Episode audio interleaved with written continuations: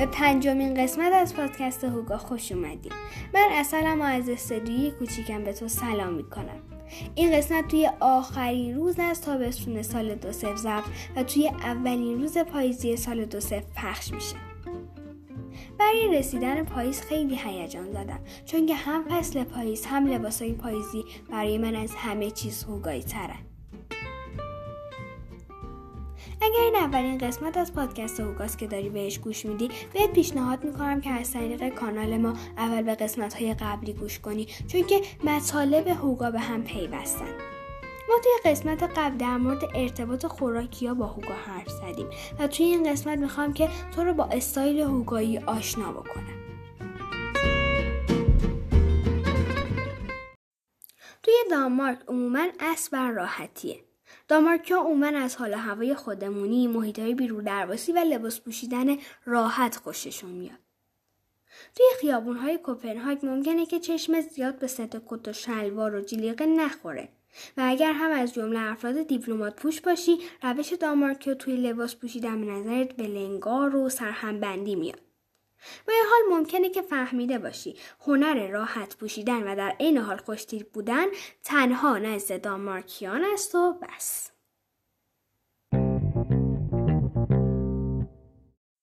سبک لباس دانمارکی آراسته ساده و شیکه.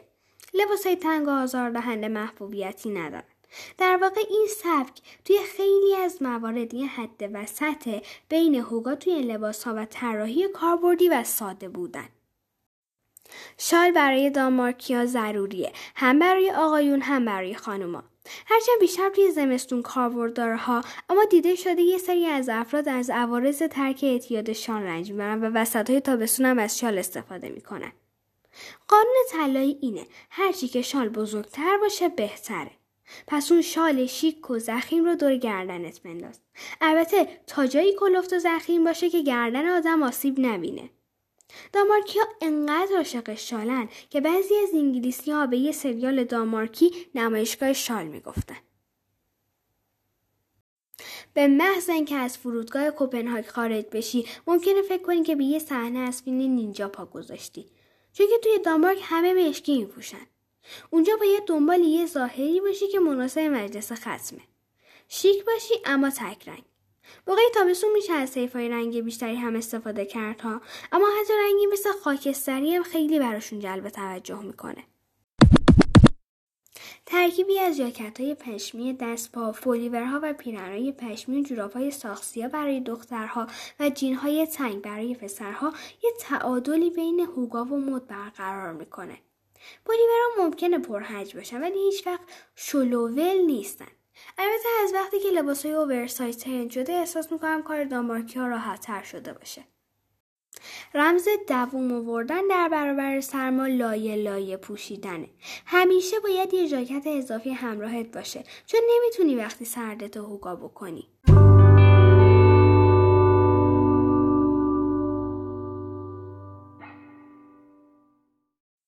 مدل موی دانمارکیا انقدر ساده است که اگه ببینیشون فکر کنی دانمارکیا خیلی آدمای تنبلین بیدار شو و برو. دخترها می‌تونن موهاشون رو بالای سرشون جمع کنن. هرچی بالاتر بهتر. من خودم طرفدار پر با قرص این مدل موام حتی الان که اینجا نشستم دارم با تو حرف می‌زنم موهام با یکش بالای سرم جمع کردم و خیلی ازش راضیم.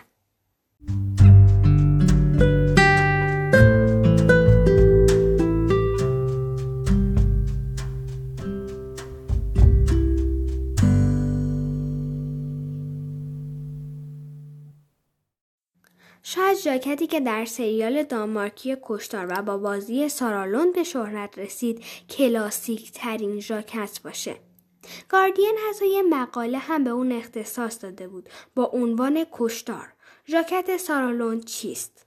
این ژاکت انقدر معروف شد که شرکت تولید کننده اون توی جزایر فارو از پس تقاضا کننده ها بر نمی اومد. سوفی گرابول هنرپیشه زن سریالی بود که این ژاکت رو انتخاب کرد. اون گفته که ژاکت رو که دیدم با خودم گفتم خودشه. لوند از خودش مطمئنه. اون می‌دونه که لازم نیست حتما کس بپوشه. اون تکلیفش با خودش روشنه. این ژاکت همچنین براش یادآور دوران کودکیش توی دهه هفتاد میلادی و پدر و مادرش هم هست که ژاکت های شبیه به این می پوشیدن. اون ژاکت در واقع نمادی بود از اعتقاد به با هم بودن.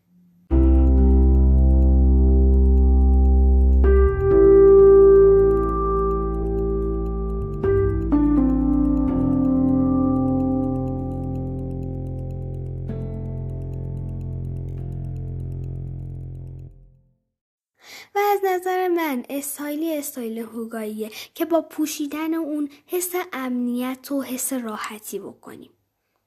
وقتی که اونو میپوشیم این احساس رو داشته باشیم که کسی که این لباس رو پوشیده خود واقعی منه. مهم نیستش که اون لباس تنگ باشه، گشاد باشه، صورتی باشه، مشکی نباشه، شال داشته باشه، شال نداشته باشه. در آخر لباسی رو انتخاب کن که باهاش احساس گرم بودن می‌کنی. این احساس رو داری که راحتی و توی امنیتی.